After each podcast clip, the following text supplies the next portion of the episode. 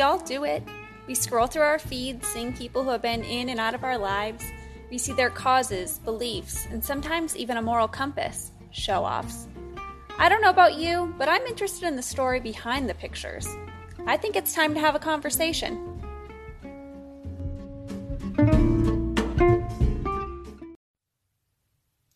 In true Calla fashion, I have tried to record in a new way and messed it up completely. So we are recording off my phone, so bear with me as we go through this. But I am here today with my friend Laura, who has been in my life for 20 years. Yay! And this is really cool because this is the first recording I've actually done face-to-face. I feel special. Yes! Yeah. So I wanted you to come on because we've been through so much. Yes. Trying to think of like the perfect starting point for us. I guess how we first met, but I don't really want that on the record. I mean, we could talk just strictly about the fact that we were in gym class and neither of us was completely motivated to actually participate in said gym class. Yeah, I was like Daria. Yeah. I feel like that's really who I was all through high school. You would agree. Clearly, she would agree. Okay. I was Daria. Moving on. Got it. Next question. That's awful. Yeah, we met in a questionable situation, and basically what it comes down to is I was in trouble. Mm-hmm. I needed some help. Some anatomy. That just makes it even worse. But yes, I needed some help. Anatomical questions. I needed some help. Yes. And you were there. Yes. And you were like non-judgmental, just willing to help, brought a lot of humility to the situation for what it was. Right? I brought a lot of something. Yeah. Yes. So a lot of the humility. And then we got through it. And it was one of those moments where once you go through something with somebody, they can't not be your friend. Well, you can't take that back. Like, the scars are forever burned from that moment, which is a good thing. I like the way I worded it better. I mean, tomato. Okay. So, you frustrate me, but I need you. Okay. Anyway, trying times. We've been friends. We've been friends ever since said moment. Said moment, okay. Yes. Then we go through high school together. Mm-hmm. Pretty close all 4 years. Yes. Like, we survived. Yeah, ridiculously close. Yes. College came. Mm-hmm. And we were no more.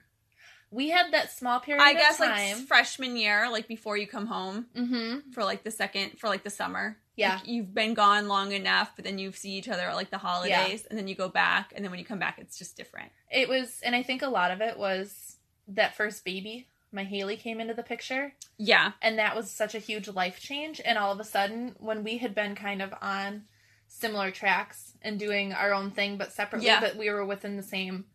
in the same chapter, and all of a sudden, a baby came along. Different books. Totally different books. That's exactly what I was going to say. Different books. And then it just threw things, like, off for a loop. Yeah. That was part of it. I think, that was a major part of it, because then we didn't talk for, almost 2 years. Mm-hmm. It was about that, And then, did someone pass? I'm sure someone, like, in our grade, or something tragic happened, happened. And it was, like, a common thing between us, and I can't even remember what it was, but we both reached out to one another. Yep. Kind of, like, ironically around the same time, but, like, I don't even remember, like, who reached out first. I just remember we came together, and that's kind of how it always is. It's never, like, this one person. We just end up getting pulled back together somehow. Right. So that happened, and then we started talking, and, like... Out of our entire, like, 20-year friendship, that's, like, the only blip I remember. Yeah. Of, like, we didn't talk. Yeah. And here's why. And then I don't remember any other, like, issues. No. Like, between that. I think that was a huge growing point for us. I mean. Yeah. We both. Well, you had to adult and I didn't. But at the same time, within that time frame, and I'm trying to remember, because what year did you get married in? 2008. Okay. And I was later in 2008 because I was pregnant with Sophia when you got married. And that was within the time frame where we had kind of started to talk again, but it hadn't fully gotten back yet because it was longer than 2 years that we didn't talk then. I think it was. It was way longer than that. Because we weren't involved with each other's weddings, which is bizarre. Yeah, which is so weird. No, it's crazy. But it was that time frame when... It was probably 4 years. Probably. So 4 years we didn't talk. That is wild. Mm-hmm. And here we are in our 30s, hiding in my mom's house recording a podcast. Yes. And she's downstairs making cookies for us. Clearly, we've grown up. We have really, I mean, I've got to reevaluate some things. But it's crazy. I think the fact that we could go through everything that we went through separately, but still to come together, because a lot of friendships wouldn't come back around full circle and be like, I knew them once. Yeah. And, like, we can still pick up, like, regardless of, like, how many years or whatever has gone by, just right exactly where we've always been. And, you know, I don't think we've ever actually talked about the fact that we didn't talk for the 4 years. Like, we've kind of mentioned it really, but we've never actually talked about the fact that we had that period of time. Like, I've never thought that it was that long until we actually talked about it. Now. Yeah, I would have literally said it was, like, a year or two. Yeah. I thought 2 years was me being gracious, but it was really 4 years. Yeah. Holy shit. Mm-hmm. But those were, like, pivotal points. Those were pivotal years. 4 years. Uh-huh. God. You want to talk about it? We can. I mean, I'm like, wow. Well, now that we've kind of opened it up, I think what I couldn't even tell you. I know that I came to visit you. Yep. And you had your oldest. Yes. And I was, like, just 21. Mm-hmm. Lots of drinking. Lots of hoeing. We went out with friends. What I remember is that we had gone out with friends, like, over the course of the week or whatever. Yeah, like, a couple days. Like, over a couple days. We had gone over, and I think, looking back, I think the biggest thing that happened was that I had this other life going on, and you had your other life going on, and we tried to mesh them together. And it was a mess. Yeah, and I think in our face. It was, like, there was a birthday party for my ex-husband that was going on at the time. Remember, I went out to that. Yes. And I got back, and you had been... Like, I was trying to mix too many things at once. Yeah, there was a lot going on in your schedule, and I was super immature, and then I got really, really sick. Yeah. Oh, you got so sick. I was so sick. Like, I could not get off your couch. And, like, and I'm not... When I'm sick, anyone but my husband will tell you this, I'm not very dramatic. I'm... you know, he'll say I am, but it's just because he's so cute when he brings me coffee. Aww. But, no, but I think I'm usually the one that will, like, get up and just... hang on as long as I can, and I got really, really sick, and I wasn't sensitive to that at all, and that I think you had enough, too, because I think you were trying to do the mom and wife thing, and the older crowd friend thing, and here I was, 21, naive, literally, because I hadn't been home in so many years, reconnecting with all the ex-flings, super immature. There was a lot of emotion going on, even just seeing ex-flings and friends and people. There was like, a lot. There was a lot going on for you that I probably wasn't aware of. I know for a fact I wasn't aware of. Yeah. Because now, like, as a mom with kids, like, I can look back and say, like, oh, my God, like, if I was a house guest to myself at that age, like, I would have been going crazy. And had I, knowing what I know now, hosting somebody and being there for a friend, a lot of it is just being a friend. And we just had that period of time where we were in our own worlds and we didn't get... Yeah. What we were supposed to do. They weren't blending. Yeah. That's really interesting. Because I remember I got really, really sick, and she who will not be named was the biggest see you next Tuesday I had ever met in my entire life. Yep. Like, enough so that I had to call. You called? No, I'm not going to name his name. Yeah, but he was like, come stay, and that's not what I needed. Like, I was sick. I wasn't down to get down. Yeah. You know what I mean? Sorry. I do remember that. So I called the one guy, and I'm not going to say, I don't even know if you know who I ended up staying with that night. Yeah. Yeah. Yes. Okay. She whispered it, guys. Yes. Yes, that's who it was. And I ended up, like, calling the one, well, there was two guys, but one of the two guys in high school that would have done anything for me. Yes. And I played to their emotion, and they were like, oh, my gosh, had, like, chicken soup waiting for me, tea waiting, like, had a bed, like, had it turned down, had the room perfect, like, totally took care of me. But that's what I should have done. And then made sure, no, it's just funny. Retrospect. Yeah, that's interesting.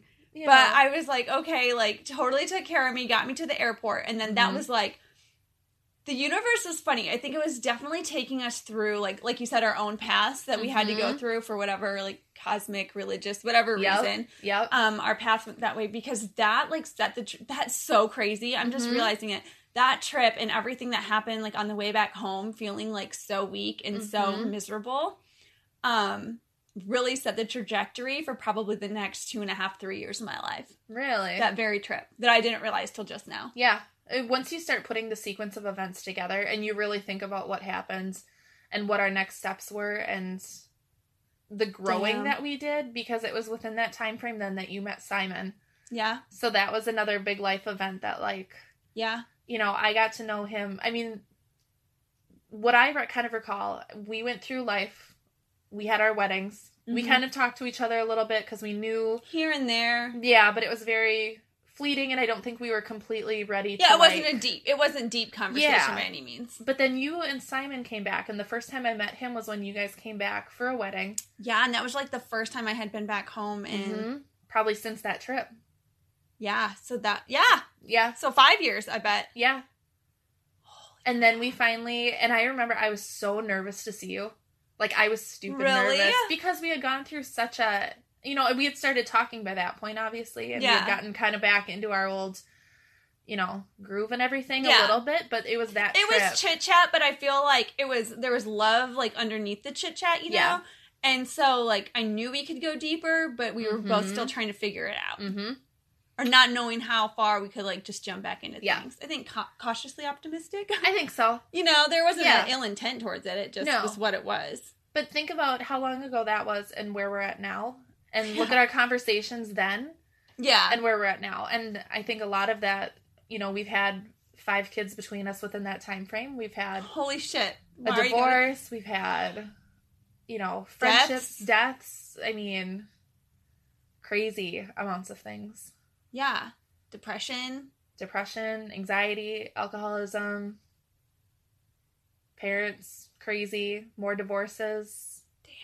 Realistically, we've probably had, like, 4 divorces between us, and... Yeah, there's been a lot of, you know, with, like, people and friends, you know, family and whatnot. Yeah.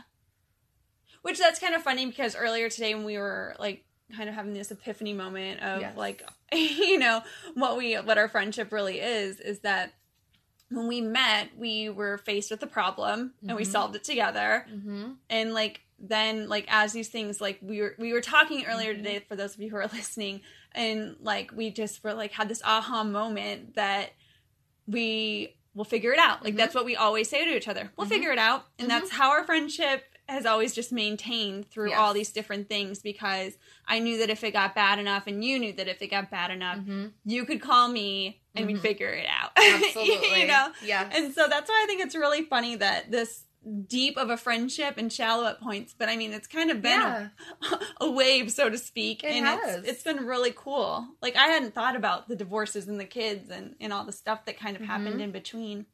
Absolutely. I hadn't really thought about that. A lot of life. A lot of life. And you've had to go through a lot of life in the last couple of years. Yes. Are you nervous? No, I if you had asked me 2 years ago how nervous I was, I would have been a shit show disaster. Like, because I just couldn't comprehend the emotions involved with all the changes and how much life I was going to do. Yeah. And I've probably packed... You wouldn't have seen where you're at now 2 years ago. No. Like, you couldn't have even fathomed where you're at. No, not at all. I mean, I wished for or wanted to come out on the other side, and I didn't know what it looked like, but I knew I wanted... Something different. Something else, something different, but...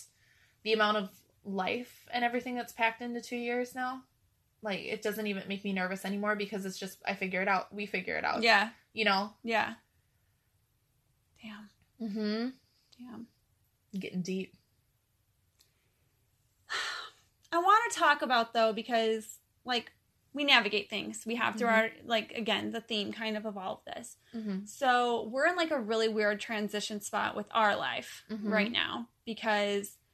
You are a recovering alcoholic, and I'm now spokesperson, campaign advocate for cannabis. Yes.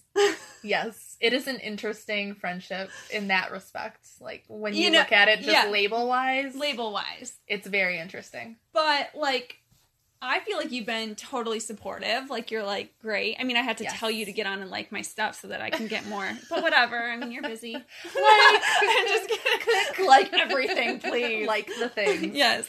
Yes. So, I mean, what's it like for, I guess, what is that like for you? Do you worry about certain things or do you have questions about certain things? I have a ton of questions. As far as, like, how it would affect our relationship. You know, I don't have questions about how it would affect our relationship. I have questions about what you use, when you use it, why you use it, all the W's about it, because I find it super interesting. Okay. I think what's interesting to me is, and I guess it's similar for drinking, for people that can drink normally, I can't comprehend how a person can use a substance so responsibly.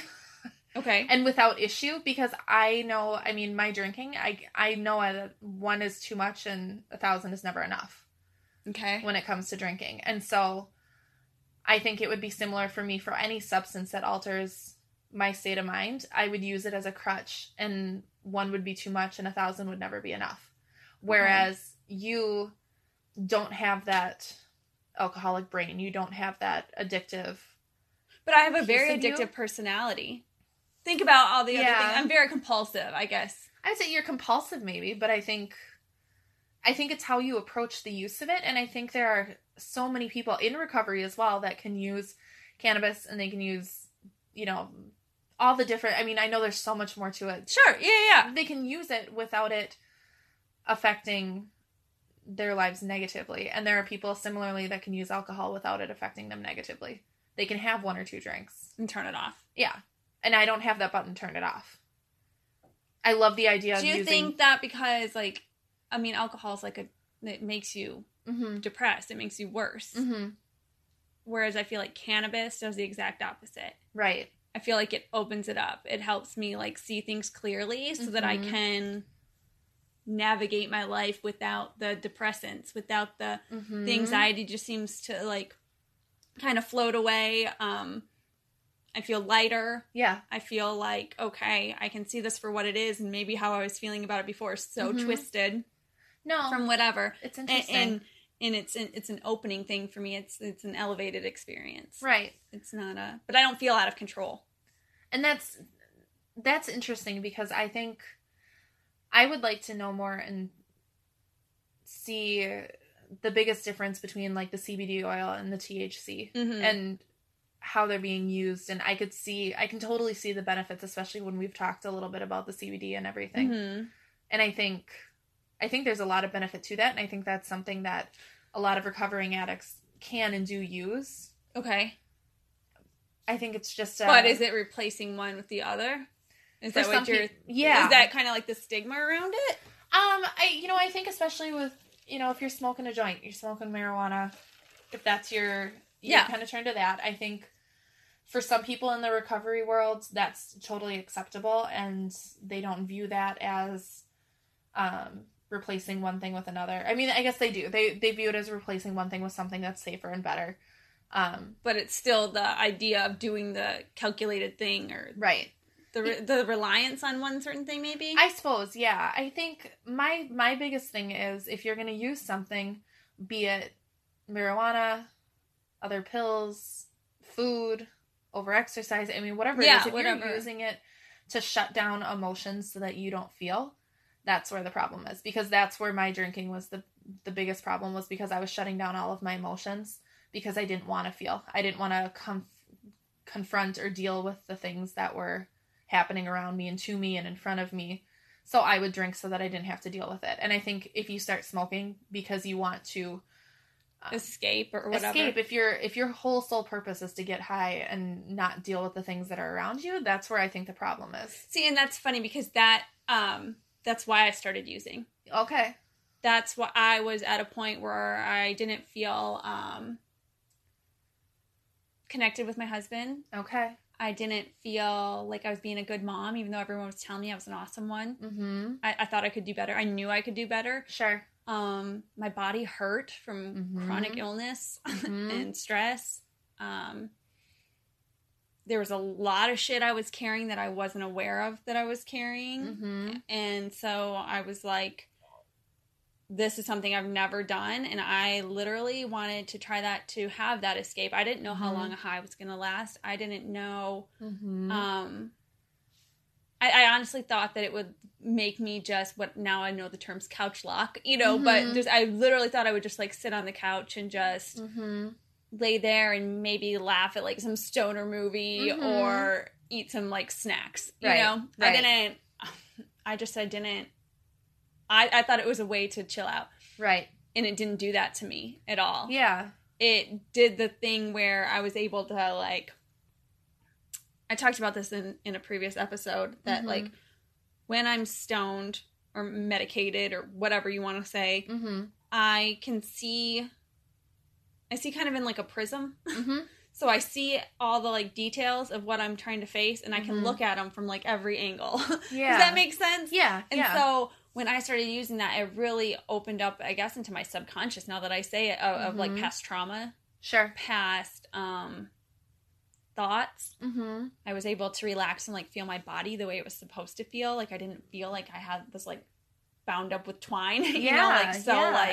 Trying to like keep it together. That all like I could physically feel a release. I could feel the weight off.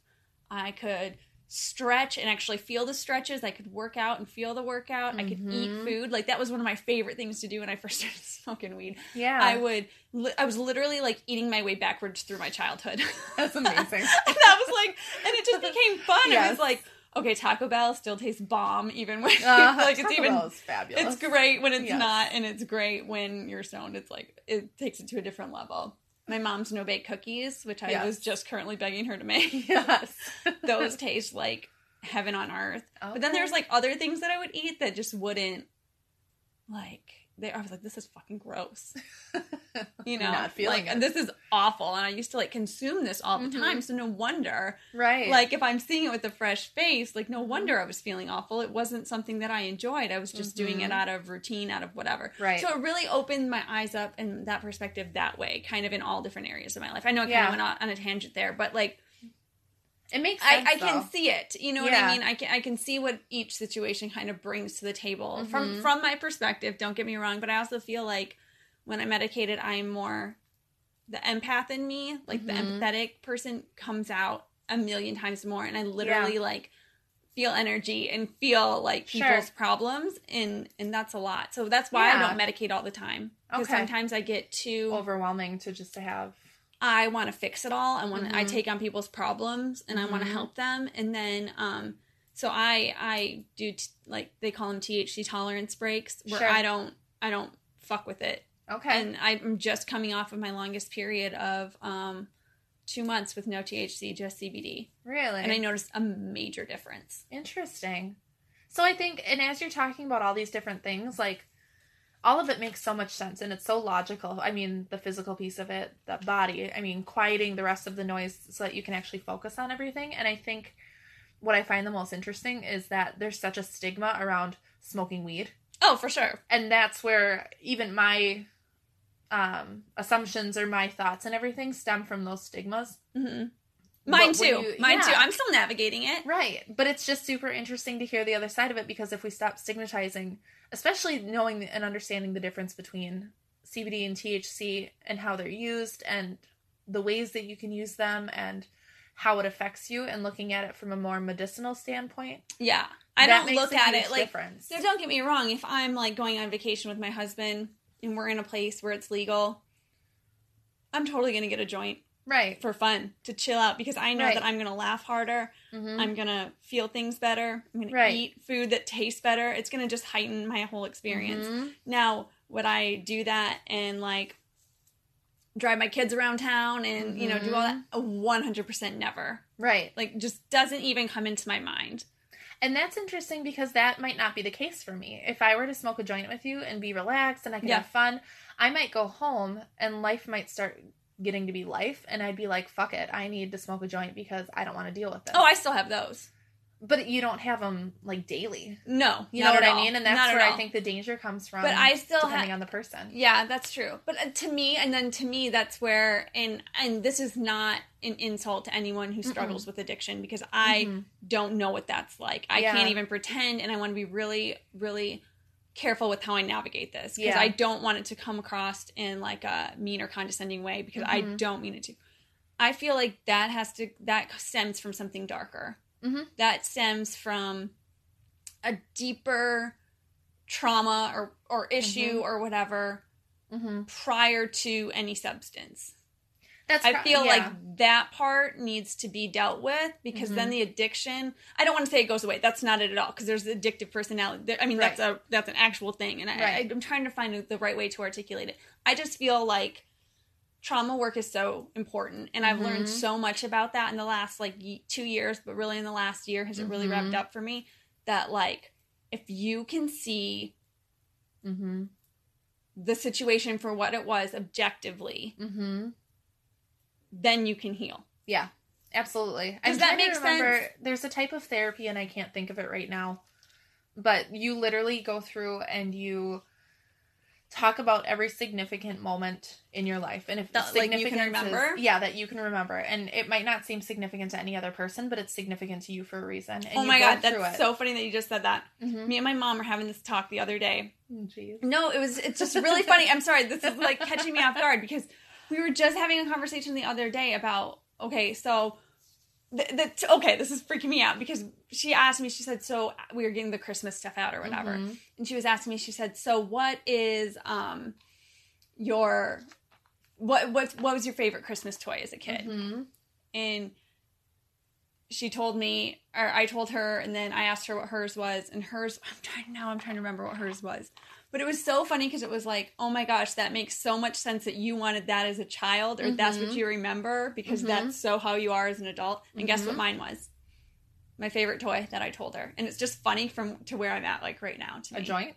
No. A joint was not. My favorite toy was not a joint. Super conservative family. That's really funny. My favorite toy was the Talkboy to record. That does not surprise me at all. And to record, and me and my brother used to make radio shows, or I would pretend I was the principal on the PA speaker, when I was playing school with that. That was my favorite jam. And look what we're talking into right now. True story. Oh my gosh, that's awesome. So I'm able to see things from that, that trauma work, you say, or it's not even necessarily trauma, but memorable moments. Yeah, that go back that really the universe is always kind of surrounding you and guiding you. It's just up to us to tune in and pay attention. It is, and I feel like that's what cannabis allows me to do. It allows me to tune in to who I am and my experiences, and see them for what they were, and allow that to guide me and to get me in, and it hasn't disappointed me yet. I think that's crazy interesting. My last 2-3 years have been pretty much verbatim everything that I planned out for myself. Right. Because you can for no other reason. Well, I don't even know if it's focused. It's just I see these things. I see that the universe, for me it's the universe, for some it's God, for for whatever, your source is there all along. Mm-hmm. You're going to be provided with situations and things and just all different things to guide you. Mm-hmm. And it's up to us if we decide to do what's on that path to your greater good, or if it's you're going to derail and go totally off course. And then how do you get back in sync with all that? As you're talking, I'm looking up, because I want to get the verbiage correct, I'm looking up the 12 steps because, so one of the things, I mean, everything you're talking about with me being in AA, I'm in Alcoholics Anonymous, and we work our steps, and everything you're talking about, you're coming from a completely different perspective, but you're saying exactly what we do in the program. Really? Where step number 2 came to believe that a power greater than ourselves could restore us to sanity. Yeah. You don't have to be an AA, you don't have to be an alcoholic to understand that, there's something greater than us out there, and if we quiet our minds and pay attention, I don't even know how to finish that sentence, but it's super interesting. And then number 3, made a decision to turn our will and our lives over to the care of God as we understood Him. They preach. I'm getting goosebumps. It's super interesting, and I think just because we're on the topic now, but just talking about AA, I think that's one big misconception is that it's this big religious organization and that we're gonna have you come in, drink the Kool-Aid, and we're going to shove God down your throat. But the biggest thing that we talk about is God as we understood Him. And so my God, I don't even need to call Him God. I can just call Him my higher power. I can believe He's specks of dust. I can believe he's a she. I can whatever I want to believe. And it's the same thing you were saying. It's there's something greater than us, whatever that is. Yeah. And it's just paying attention to it and listening. So I just, I don't know. You got me off. No, that's thinking about that, but it's interesting. That's wild. Mm-hmm. I think AA is like a guide to life. Talk to me about that, because like you went through it as an adult, as someone going through it. I went through it as a child. Mm-hmm. As a child of somebody. Okay. Both one that went through the program and one that desperately needed the program. Sure, sure. You know, for a lot of years, I knew I had a problem with alcohol, but I didn't think I was an alcoholic, because the stereotypical alcoholic is the guy with the brown paper bag riding his bike through town and falling into the gutter. Yeah. Or it's the person that wakes up in the morning and immediately needs a shot of vodka or a glass of vodka or a bottle of vodka. Okay. And drinks all day. There are all these stereotypes and what you typically see, like in the movies, that looks like an alcoholic. I don't look like the typical alcoholic. No. I went to my job every day. I went to my job every day, except for the days I was hungover and I would call in sick, which is really funny because my mind still goes to, I was functioning, but then you start to look at the little details and it's like, I was functioning, but I wasn't. But was I? Yeah. So I took care of my kids. Mm-hmm. I say that with a grain of salt, because was I really taking care of my kids? No, I was not being the mom that I needed to be. My alcoholism looked like me coming home and on the way home stopping for a bottle of wine and thinking, well, I should buy 3 just in case. Just in case. Wow. And then... for a night? For a night. Wow. And then I would sit down. The bathtub was my safe place because I could be by myself with my bottle of wine. And when that bottle of wine was finished, my kids would go grab the second bottle for me. And I would finish that. And then some nights I would go on to the third bottle because I just felt like it. And it was... it got to be pretty consistent where that was happening almost nightly. If I didn't have 3 bottles of wine, I'd have... a bottle of wine and a few beers. Okay. Or, I mean, it was some variation of, but I mean, it became where it was consistently, you know, and I liked to do it in the privacy of my own home. Okay. Because I didn't want anybody to know I was an alcoholic or that I had any problem. But to you, did it feel like a problem when you were doing it? It was like self-punishment? I thought I could control it. I thought that I was choosing. I guess the act. The act of... of like drinking, of grabbing another bottle. Did that feel like I'm just going to do it because who cares? Or did it feel like... basically. I need to do this and nobody can know about it? No, it was more... in the beginning, it was more I just wanted to and I felt like I just could. Because you could. And I could control it. I could stop drinking or I could drink. It was my... I thought it was my choice to drink. I think what I didn't realize until... I started AA was that I became that alcoholic that hid it. I was hiding wine bottles under my bed that were empty. I was hiding them behind the closet door. I found wine bottles in places that I don't even understand after I quit drinking. And I cleaned everything up and I cleaned out my closet and cleaned under my bed. I was finding wine bottles. I would bring out big bags full of wine bottles out to the garbage and I would be quiet about it. Mm-hmm. And I would bring them at once and shove them down there because I didn't want people to see them. Wow. And I just... so all these little pieces I didn't put together until I got sober. Was that learned from somewhere? Did you have someone, like, who you saw, like, hide things? No, not that I can recall. Really? I just didn't want... if my husband walked into the bathroom, I didn't want him to see 2 empty bottles of wine there. But why? Because of something that you thought? Or because you would say something? Or what? Both? Because both. I mean, because then I would look like an alcoholic. Because then my problem would actually be a problem. And it would be real. But so you were thinking about that. Yeah. So you knew that it was a problem. Mm-hmm. But I also thought I could stop drinking if I wanted to and that I wasn't the stereotypical alcoholic. That's what I'm trying to see. That's what I'm, like, trying to understand. So it's warped. That's what I'm trying to say. Like, is that you, like, looking back on it saying, I didn't want... him to see it because I didn't want to admit there was a problem? Are you saying that now because you realized that situation was what it was, or were you thinking that thing at the time? At the time. I think I'm saying it more and seeing it now, and I think at the time I was afraid that he would say something. But did you maybe want him to deal with it? I didn't care. Really? Honestly, I think I just didn't care. about any of it. No. I cared more about finishing my bottle of wine than I cared. Okay. About... Because it just all became about that. Okay. I mean, I would leave. I just don't know how that, like, works. Like, you know, like, in our makeup, in our brain or whatever. Like, how does that, like... Right. That's just...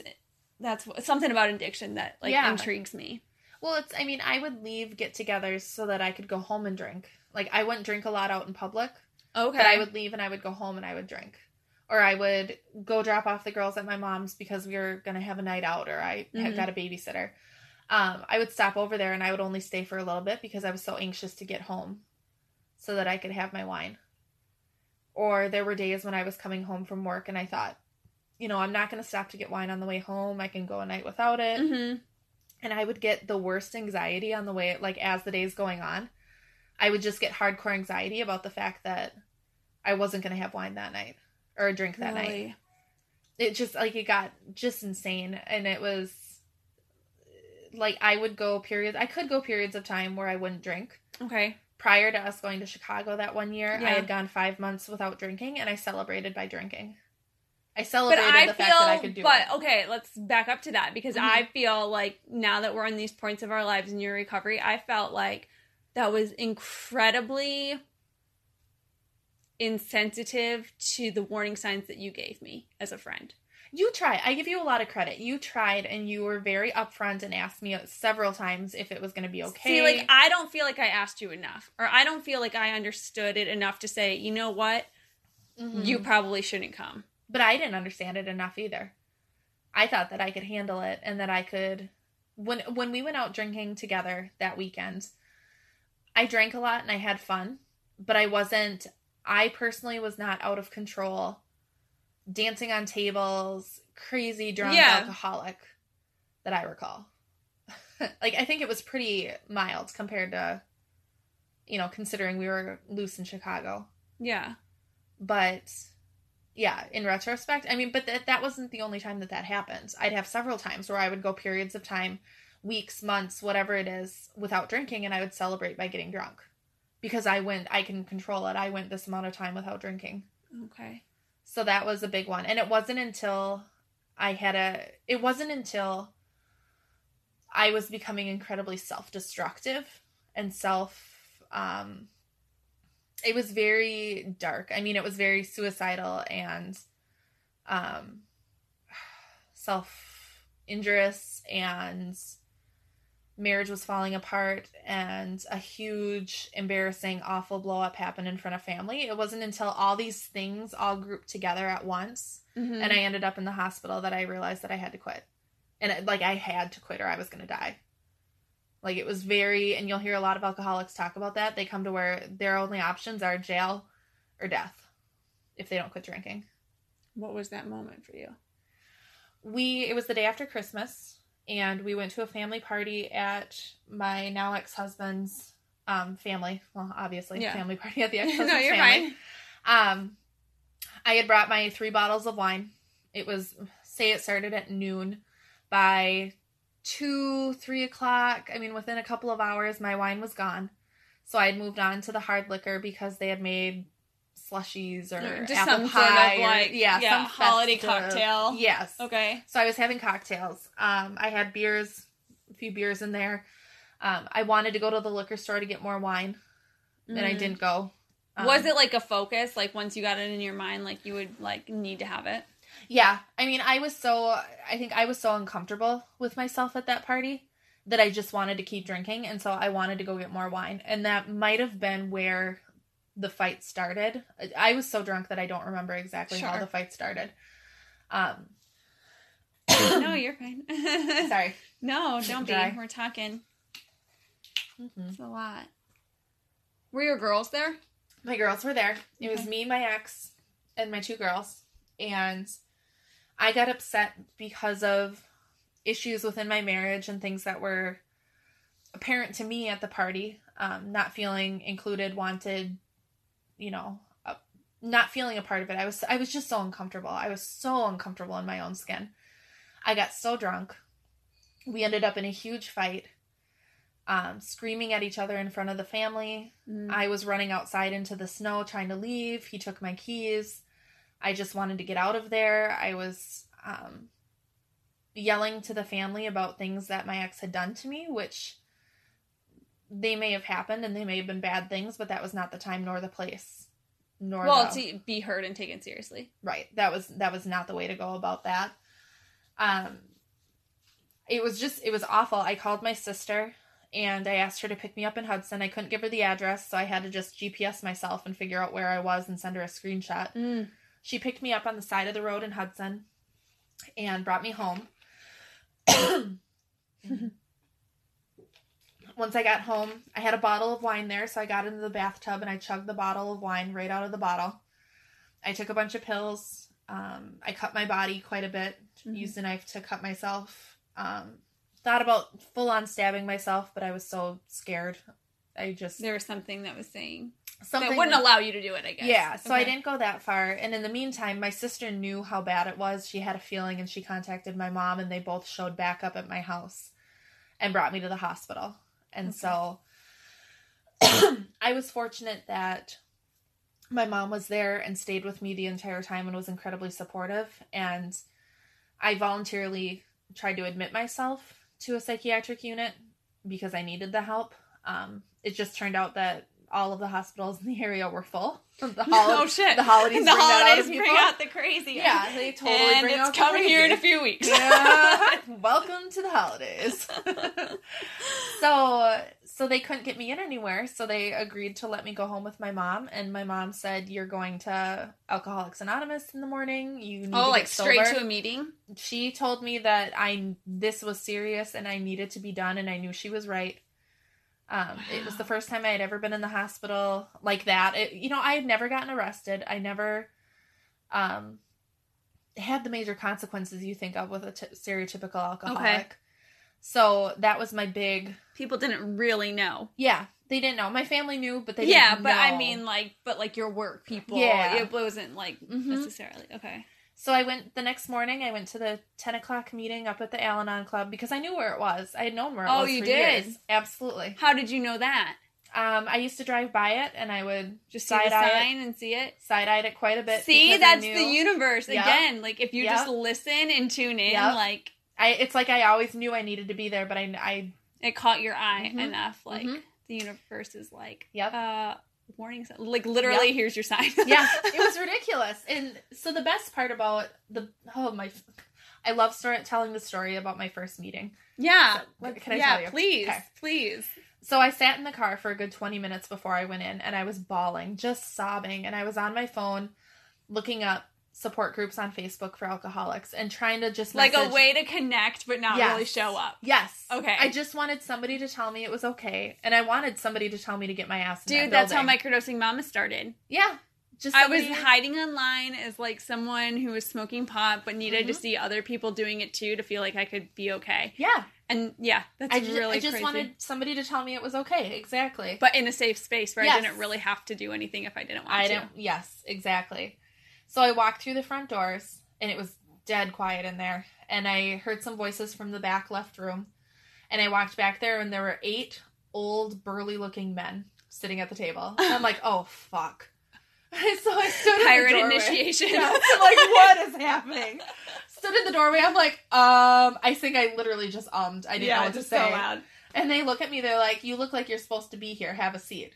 No shit. So I sat down, and these 8 men...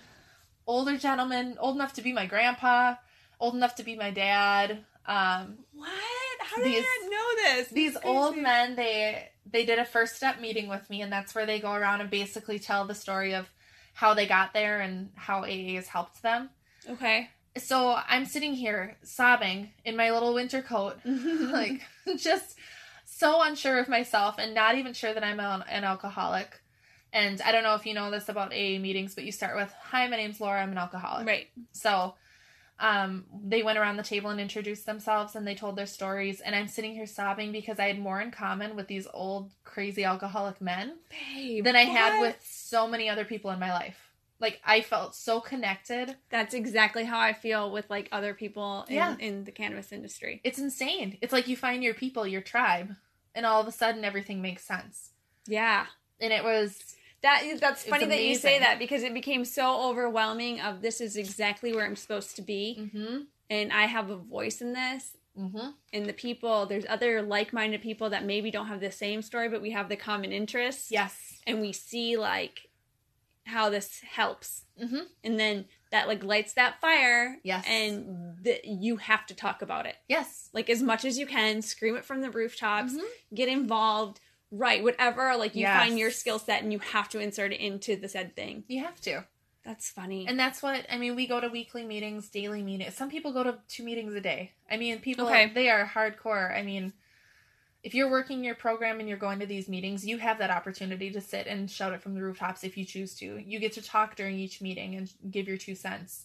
You hear other alcoholics and the things that are helping them and the struggles they're having, and I find that I have more in common with the meth head that you probably live next door than mm-hmm. I have with Susie Homemaker that goes to school with my kids. Yeah. Like, I never would have thought yeah. all of us from different walks of life would have so much in common, and it's yeah. just unbelievable. Yeah. And I feel more at home with a bunch of meth addicts and heroin yeah. addicts and alcoholics than I do with a group of church moms. Yeah. That I don't, you know, well, those I mean. Are like the worst. Yeah.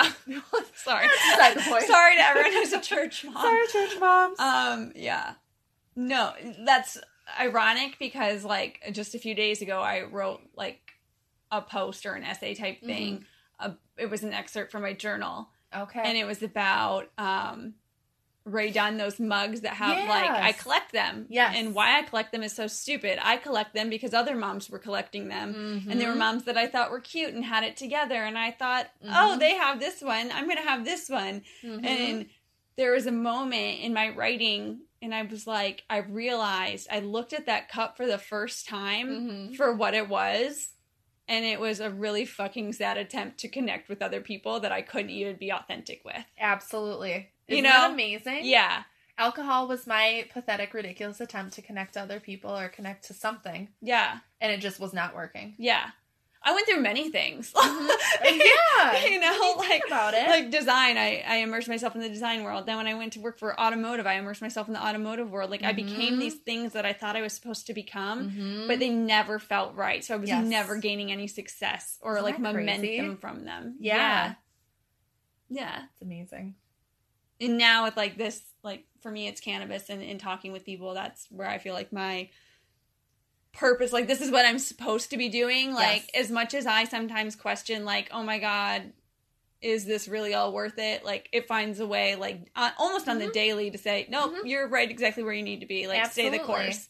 Stay the course. You're yes. plugged in. If you do this, you are going to get to wherever you want to be mm-hmm. if you continue to stay plugged in. There's somebody out there that needs to hear what you have to say, and there's somebody out there that needs to hear what I have to say. And we don't know why or how or when, but we've been through life and we've been through shit and we've been through groups and jobs and people and things, and we found what works for us, and why not talk about it?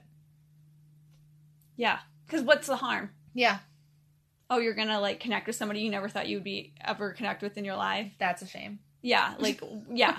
You're going to, you know, maybe sip some good coffee or eat some good food while you mm-hmm. have that conversation. Okay, yeah. That's really rough. Like, absolutely. You know, like, there's really nothing bad that can come out of just Mm-mm. open dialogue. Absolutely. And that's the big thing. I mean, I'm seeing so many similarities between the cannabis world and the right. AA world. They're like parallel. They're just so funny. And this is very much a one-sided medicinal. I like microdosed. Mm-hmm.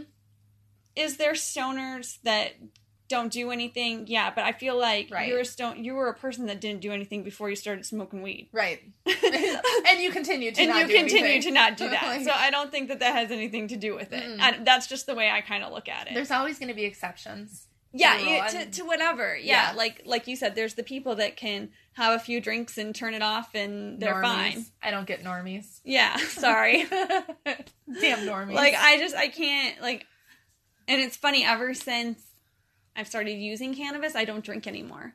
I don't want to mm-hmm. say anymore, but, like, I hate it. Yeah. I mean, I don't get it. Like, we were laughing the other night, and I was like, I'm going to get real wild and have a Sprite tonight. But that's, right? like, what I do. That's comfortable. But that's what, I mean, but that tastes better to me than yes. to have that every once in a while than, like, 3 or 4 glasses of wine where I don't remember anything and make really shitty decisions. Right. Like, I read a quote the other day, and I'm going to butcher it, but I'll find it after this podcast airs and post it and correct myself.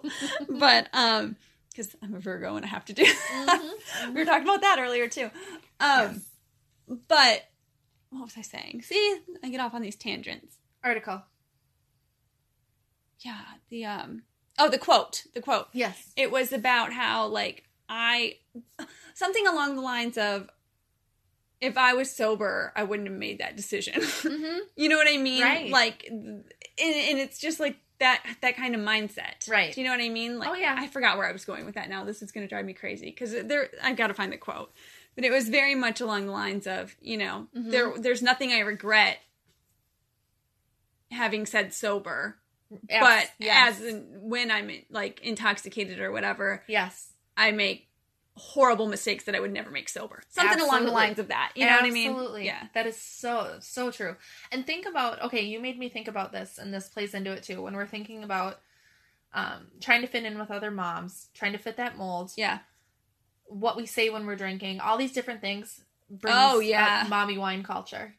And it is like, have you noticed how shoved down our throats it is? It's disgusting. Rosé all day is on every damn shirt that's in the store. Yeah. And... There's a lady that I follow. She's in Canada. Her name's mm-hmm. Weed Mama. Okay. And she is really funny. She is, like, one of her main goals is to end that stigma of, like, the mm-hmm. wine culture. Like, she had, like, her daughter's school sent home a thing of, like, mm-hmm. this wine thing, and if you buy that, 15% of all purchases go back into the school. Like, if that had cannabis on it, people would be, like, in an uproar. Oh, they would be. Yeah. And she takes all, like, the mommy needs her wine memes and, like, redoes them for cannabis. There's so many of them, you know? Yeah. But it's just funny because if people see the cannabis, it's, like, a totally different thing. Oh, with absolutely. Wine, it's totally fine or alcohol. Wine, it's expected. It's expected that you... Not only is it okay, it's expected. Yeah. It's just so normal. You have mimosas when you go out for brunch with the ladies. Yep. You go to the spa, you get some champagne. Yes, absolutely. And it's constant. That's crazy. And it is the most... awful, unhealthy image that we're putting out there for our kids to see too. Yeah. I mean, for them to see that mommy wants this purse that you can fit wine in. Mommy should have this wine. Kids catch on to that so quick, and look at what we're doing. Yeah. That just brought up a whole other no, it's thing true. That it just makes me think about. But you're right. If it were cannabis that they were talking about, there would be a huge uproar. Yeah. But because it's wine and because it's expected and because that's part of mommy life, you know, you're too stressed out, I need a glass of wine. I can't parent, I need a glass of wine. How about you just parent your kids because you have to parent? Because you get the opportunity to parent. Which is a beautiful mindset. But if you're so clouded by, again, I go back to that trauma because I feel like it always stems from something. It stems with something else that you haven't really dealt with. And that goes back to mental health. Mm-hmm. And that's what the real thing is mental health. And we don't talk about that, but we're going to give you everything to deal with it, cannabis included. Mm-hmm. You know? So, I don't know. Oh, we have so many doors that can open and everything with that stuff. But I just don't, I just don't understand it. Yeah. Because I don't need cannabis. I like it. I love it. I don't like it. I love it. Right. I absolutely love it. But could I never have it again and be fine? Mm-hmm. And deal with some of the hurts? Mm-hmm. Yeah, it might take me a little bit longer, but I could still do that. Right. I think that's the way it... But I treat it as medicine. Yeah. Yeah. It's interesting. Mm. Sorry if everyone can hear my drink. I'm just parched from talking so much. We got on a roll. But I mean, I just don't... But so how do we navigate that? I guess that's what started this whole thing. Yeah. The questions that you had for me. And I know for me, like with you coming here, like as a friend, well, like I guess it'd be different if I drank. You know what I mean? And you coming to town. Like I think that would have played a bigger factor into it. Mm-hmm. No, I don't know if you knew that I didn't drink. I don't know. But I was never like a huge drinker except for like party days. But as like a mom in the last 10 years, I mean... Right. It's not rare. Really. Yeah. Between. Very. Yeah. Not where it would be an issue. You know what I mean? So, like, I guess I was like, so do I not have any wine in the house? Do I make sure that we don't go to places? I mean, even the other night I was like, are you comfortable going there? Like, I want to be sensitive to that fact because I feel like, I guess, and part of me is the guilt from the Chicago trip when I invited you to come to like a pub crawl. It seemed like which in hindsight was horrible, but at the time I didn't understand. And it was super fun though. Yeah. But it just, I mean, I didn't understand either. So. Yeah. I mean, we were both, it was unfair. So I guess how do you, I guess not only just for me, because I know, again, we'll figure it out. Like, right, you know, we'll regardless of how bad it is. Yes. But I mean, for like other people in your life or people who are mm-hmm. in the process where you're at in recovery, like mm-hmm. how do people navigate relationships with you? Or do you just want to continue on as normal? No, you know what? When I first got sober, I wanted everything to continue as normal because I didn't want to make anyone feel uncomfortable around me. I didn't want anyone to... I was open about my sobriety as far as my own path goes, and not mm-hmm. everybody is as open and comfortable sure. about it, but like I didn't want to disrupt life, and I didn't want to make anybody else uncomfortable. As I went through more... got more sobriety time under my belt, I started to be more... conscientious of the fact that I don't necessarily want to sit at the bar and hang out with my friends because mm-hmm. that's the thing to do. I personally don't feel like if I'm in a bar, I don't feel like I'm just going to jump over the bar and grab a bottle. Like start guzzling it. Right. Yeah. But it's different. Some people, they can't put themselves in that situation. See it. Yeah. So I think the big thing that I've learned is that people in recovery, if you know that they're in recovery, they are willing to answer questions and be open about it. So if you flat out ask them, is this okay? Are you comfortable with it? Okay. Take what they say and go with it. I mean, okay. Because for me, what I was comfortable with in the beginning, I learned eventually that I wasn't completely down with it. And then I would say so much. Okay. And so if we're sitting around the table at dinner at somebody's home and they'd like to have a glass of wine, that doesn't bother me. Really? If somebody starts to get drunk and they're obnoxious, then I'm going to excuse myself and... Okay. Probably go do that my own thing. Sense. But it's different for everybody. Is it still tempting to want to drink? It's like muscle memory. Like sometimes I'll walk by my parents' fridge, and because I'm so used to grabbing a Coors Light out of the fridge, my instinct is to go for that Coors Light. Go grab it. Which is so ridiculous because I don't want one. But it's like it's almost like muscle memory, like runners when they haven't run for a while and they get back into it. There are times when I'm driving home from work and my instinct is to pull into the liquor store and go grab a bottle of wine. Mm-hmm. Occasionally. It's not often, but it's occasionally. Mm-hmm. That's really wild. Mm-hmm. If I see people drinking wine when we're at dinner, I mean, I can taste it. I can think about it. Really? But I know the alternative. Do you have the distaste for it, or do you still like when you say you can taste it, do you enjoy that? You know, I think so. I think that's the problem is that I think if I were to have it, I would enjoy it just like I used to, and it would take a matter of days before I'd be right back to where I was. Really? Mm-hmm. Absolutely. So what keeps you from not doing that right now? I know it's going to be ever-evolving over your life. It is, you know. Or maybe it's not. Or maybe is it just this one thing, and I've decided this is why I'm not going to do it. No, it's a lot of things. I mean, first and foremost, my kids are the most important. And I'm going through a divorce right now, which you know, mm-hmm. but for those that don't know. And if I were not sober, I would not have the partial custody and the relationship with my kids and with my ex-husband that I have right now. My sobriety has allowed me to actually have my kids 50% of the time. And if I were drinking, there's not a chance that I would have my children. We're going to take a quick break because I want to get into that here in a second. Okay. But yeah, very interesting. Yes. We'll be right back, guys.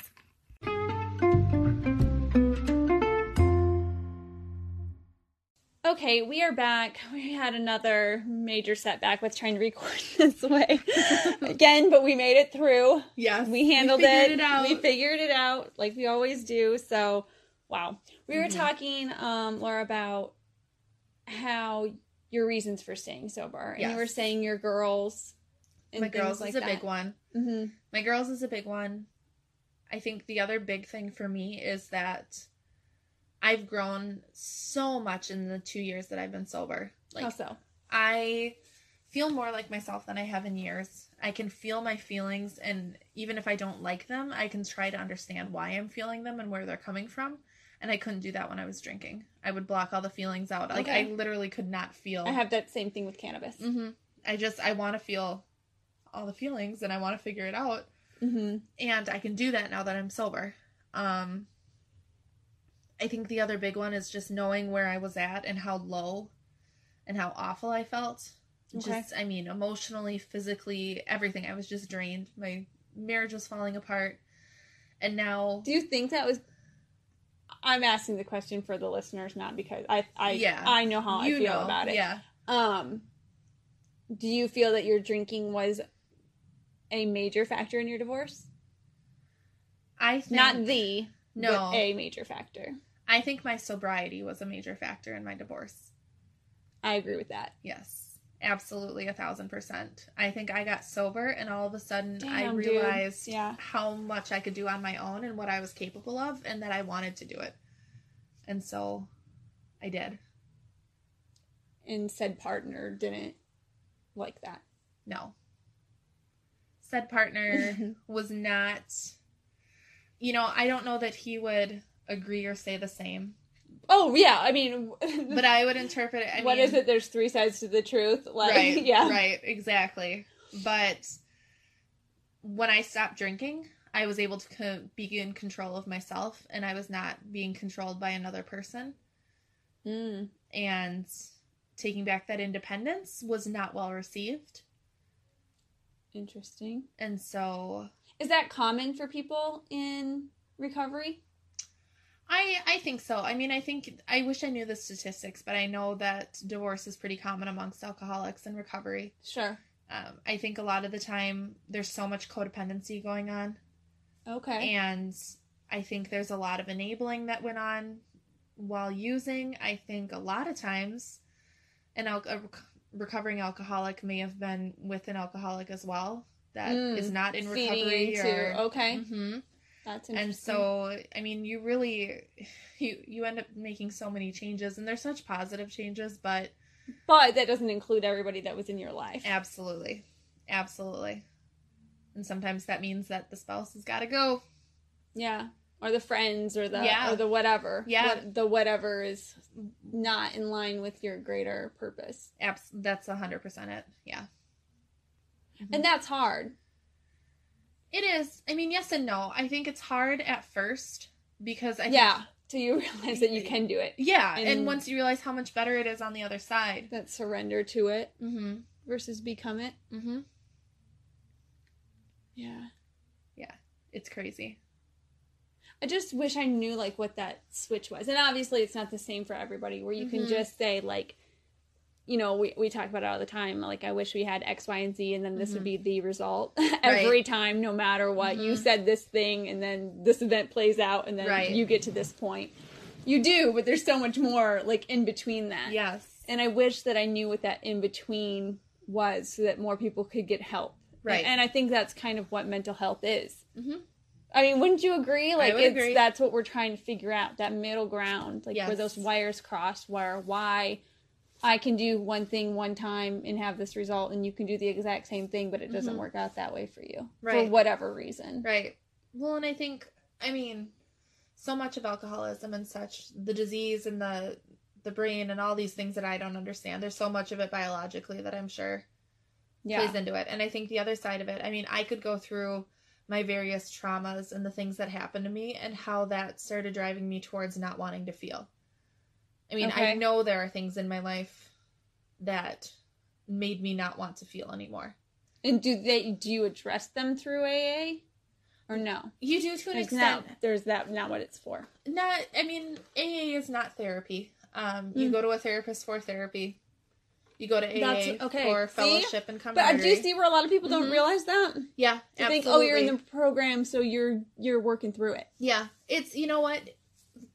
When you're in AA, you're working on the steps, and you do address a lot of things, but you address it from the standpoint of this is what I did, this is what I was responsible for. It's a very personalized experience. It is. Whereas in therapy, I can go through and talk about, like when we talked about those traumas before, the significant life events, I can go through and list those off, and then I can go back through each of those events, and I can retrain my brain to look at it a different way.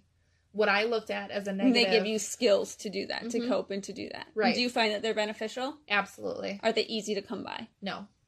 Why? I think when we talk about the stigmatized thought process for mental health and getting help and everything, I think there's a lot of shame involved.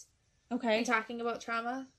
Yeah. Oh, I agree with that. It's not easy. It's not comfortable. No. I think that's the biggest part. And I know for mine, I have some that's probably, I mean, I feel like I've resolved it. Mm-hmm. But maybe not necessarily with the person. Does that make sense? It does. I've resolved it in my head because I think I can move on and know that this is what caused this and I'm not going to allow it to continue anymore. Right. And that's essentially what a lot of people do learn in therapy going through these things. Yeah, but I've never addressed it like with the people. Right.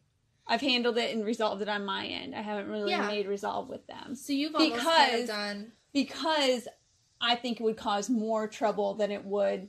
Mm-hmm. I'm not going to get anything out of rehashing that at all anymore. Sure. It's not... But I can move on and feel good about myself and where I'm going. It's not one of those things that hold me back anymore. Right. Where maybe it did in my subconscious, but now that I've acknowledged it and know what it is and I can move past it, But you know, I say that, and then it's like those people are still the ones that, like, just ruffle my feathers. No, absolutely. No, I get what you're... I'm looking up a thing again. Because do you handle that trauma and open more? Because is that part of the healing process? Or does that just open up new wounds, and you don't ever get to the real root, and you just get more hostility? I have to think of how to answer that. I'm not expecting you to have the answer. I'm just like walking through it. Right. Of like, do I need to do the extra step to really be done with it? Even though in my heart of hearts, I feel like I am done with it. It's not something I think about. I don't feel like it weighs me down. I think I keep going back and forth between like the therapy standpoint of it and the AA standpoint of it and how different they are. I think therapy wise, like if you've come to terms with whatever that thing is and you've resolved it in your mind, it doesn't... You know, you don't carry it with you. You've put it into its little box and you've put that box away and that box does not get taken off the shelf. If you're comfortable with that, I don't think that's problematic at all. I think that's essentially what a lot of people, that's what I was going to therapy to learn how to do because I didn't know how to do that. I didn't know how to put those things behind me. I still don't completely know how to put those things behind me. I had to literally sit down with her and visualize myself putting these thoughts and feelings and events into a Tupperware box, like one of those big storage boxes, and shutting it and throwing it out of my car down the highway. Like, I had to visualize it just so I could get it out of my head. But, I mean, surprisingly, it did. It's ridiculous how crazy that is. No, but we were talking about that, too, earlier in the day, about, like, tapping. Yes, tapping and telling yourself, like, all these things about this isn't going to control me anymore, this is, I don't feel this way, or this problem is solved, or... this part of my body I'm not going to think about anymore as an issue. Like, whatever the case is. Because that works. It's silly and it sounds ridiculous and you're almost, like, embarrassed in your own home to even try. But then when you do and it starts to, like, come to fruition and you're able to, like, move past and you get the clarity.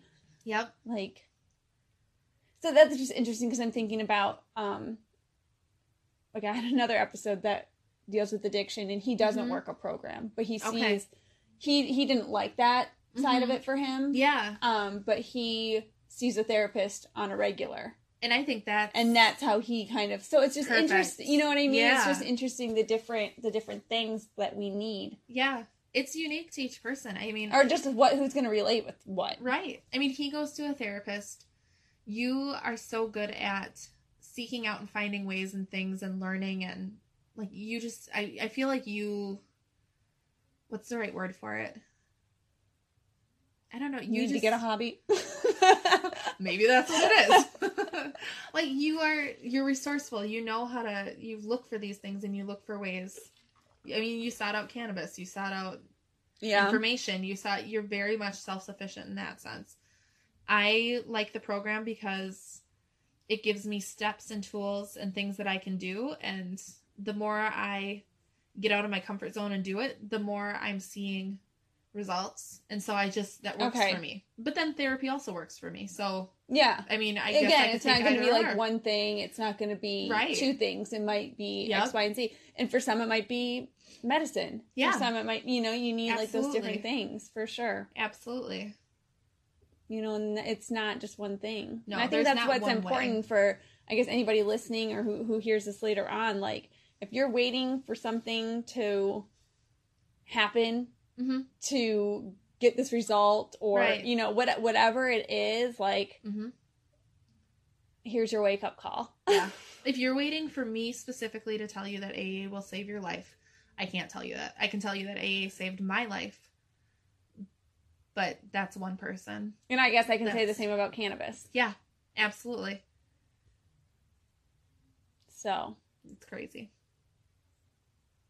I don't know. Here's the thing.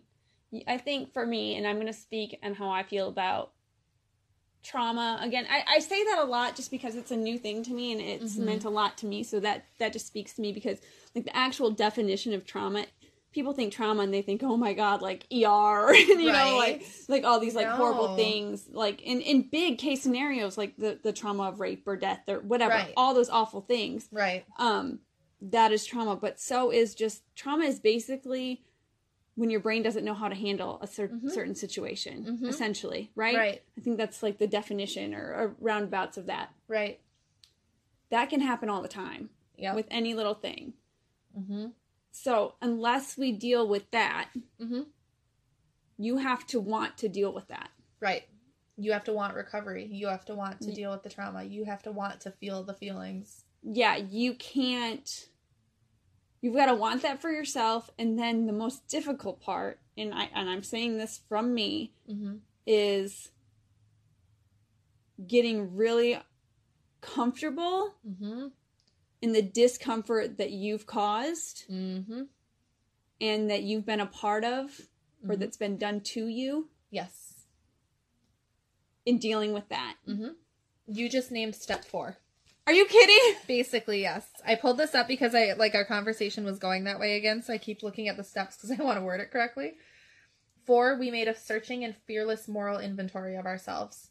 Yeah. You literally list out, like, I have a notebook filled to the brim with incidences and things that I did or that I experienced. Okay. That affected me.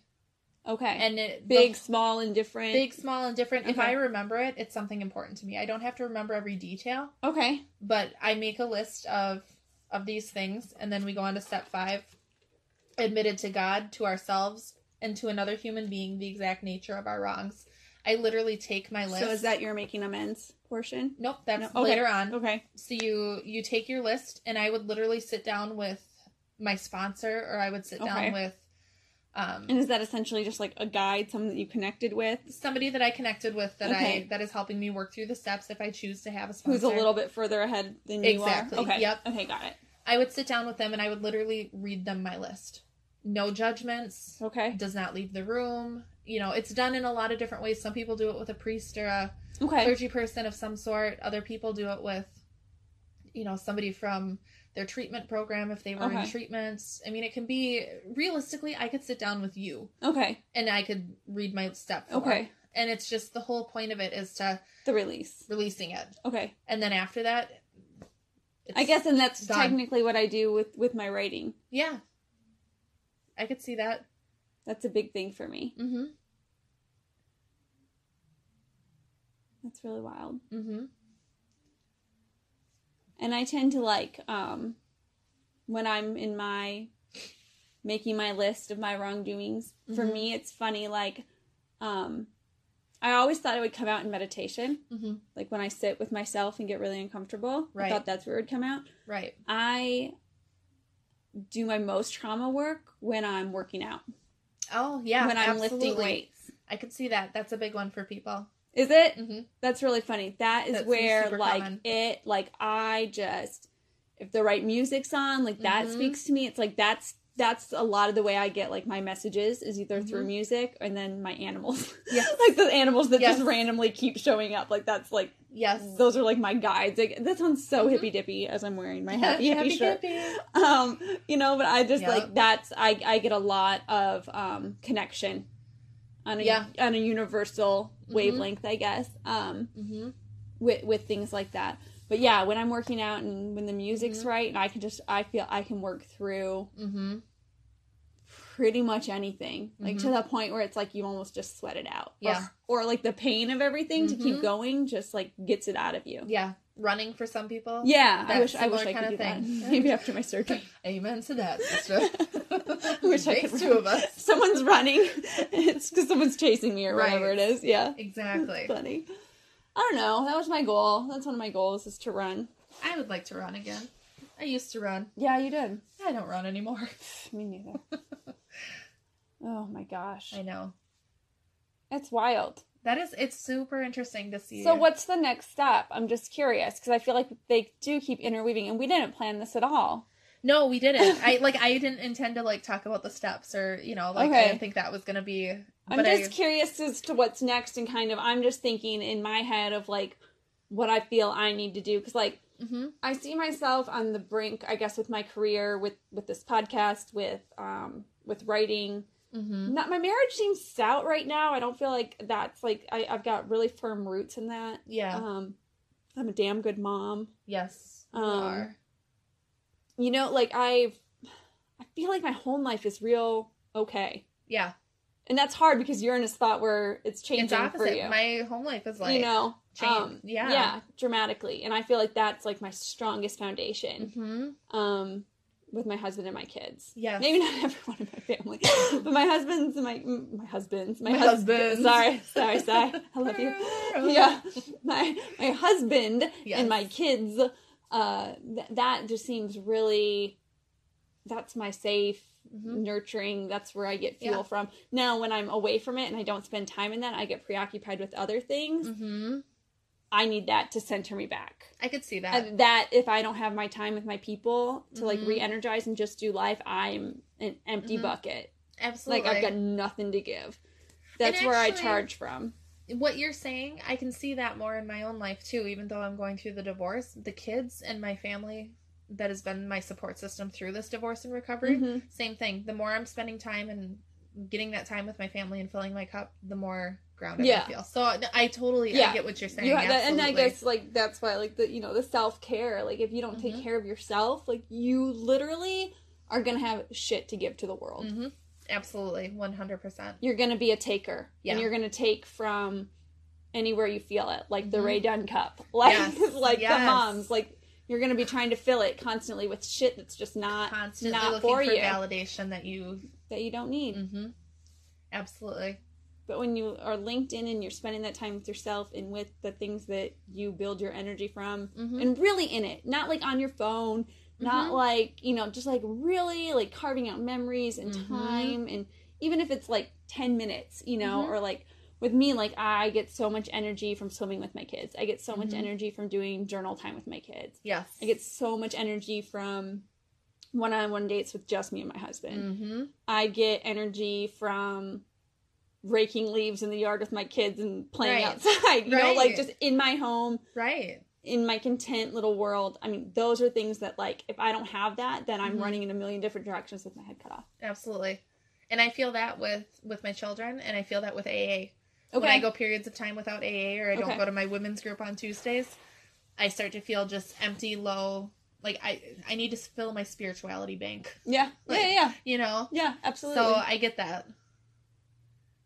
See, and I get that from using THC.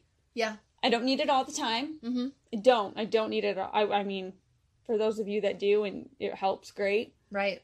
For those that are blitzed out of their mind and actually not dealing with shit. Maybe deal with some shit and then come back and talk to me. Right. Stop being such a selfish asshole. Basically. The alcoholic out there. Stop being... Excuse me. No, you just... Yeah. Mm-hmm. Check with yourself. Right. Because that's where all the answers are. Step 6. We're entirely ready to have God remove all these defects of character.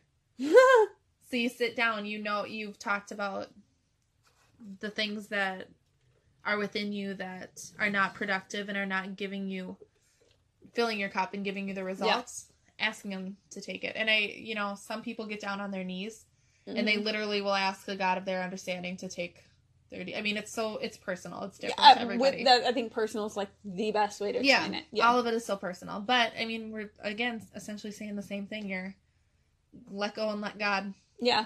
Or let whatever it is that you believe in, let something. Mm-hmm. Yeah. Take it out of there. Yeah.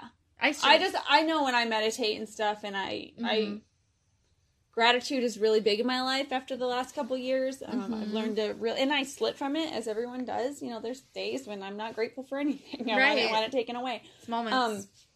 But like, with the gratitude and just being really thankful. And like, I always, when I meditate and when I'm closing or whatever, it's always, I let the universe know that I'm open and willing to receive all that it has for me, and to pay attention to the signs. And, you know, like, that's kind of how I open myself up and connect. I like that. And that's basically what this is trying to teach. I mean, that's what a lot of the program is. Yeah. Is teaching you to do that for people that can't figure that out on their own and that just need a guide. Yeah. And some steps to work toward it. Yeah. Mm-hmm. It's really wild. Yeah. I like step 6. I struggle with step 6, but I like step 6. It's difficult to... Do you find you struggle with it because it's the most uncomfortable, but when you get through it, it's like weight lifted off your shoulders? I think so. I think it's hard to let go because we want to hold on to our defense mechanisms. We want to hold on to those things that make us feel safe and comfortable. So the prospect of giving that up, letting go and letting God... That's terrifying. It is. Even if you're not consciously terrified of it, like, we want to hold on to our defenses. Looking back onto it, when you can look objectively, you see from, like, stadium seating. Like, ooh, warning signs. Absolutely. Like, just get rid of it and it would solve all your problems. Yeah. But when you're in it because it's, you know how to do it. Right.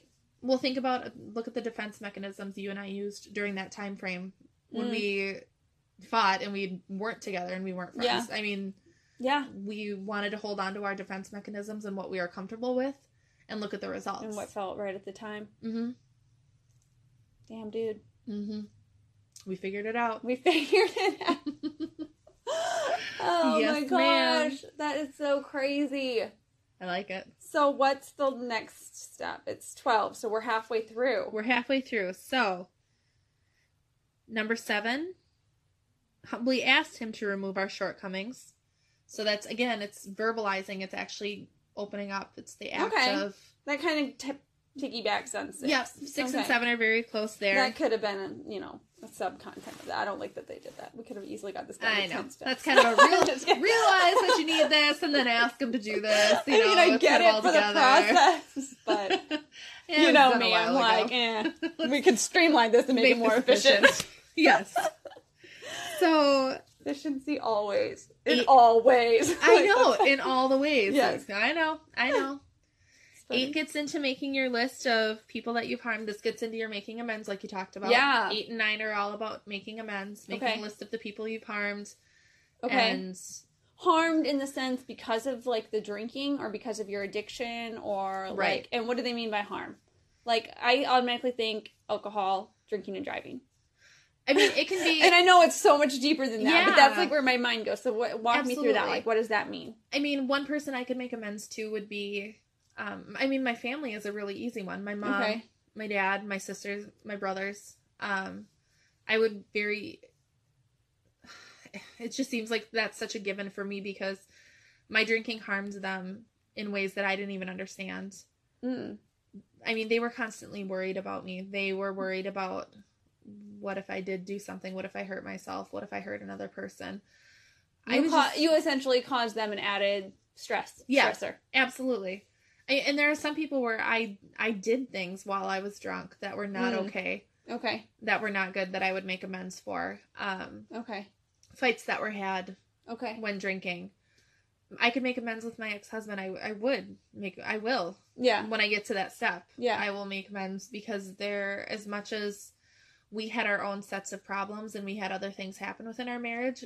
There were times, plenty of times, when my drinking impacted... was the cause. Yeah, absolutely. Okay. It impacted him whereas greatly. With sober eyes, it wouldn't have gone down that way. Absolutely.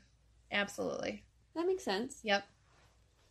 Those are great steps. Those are hard. I mean, I know some people that they are stuck on 9 for quite some time because there are some people that it's just... unbelievably difficult to make amends to. And not only that, I'm sure, like, a lot of people... I guess this is heavy on my heart because I was the people that someone was trying to make amends with. Mm-hmm. And you've known me. Yeah. That I don't like people shit. Mm-hmm. And it's kind of one of those, like, all right, then do better.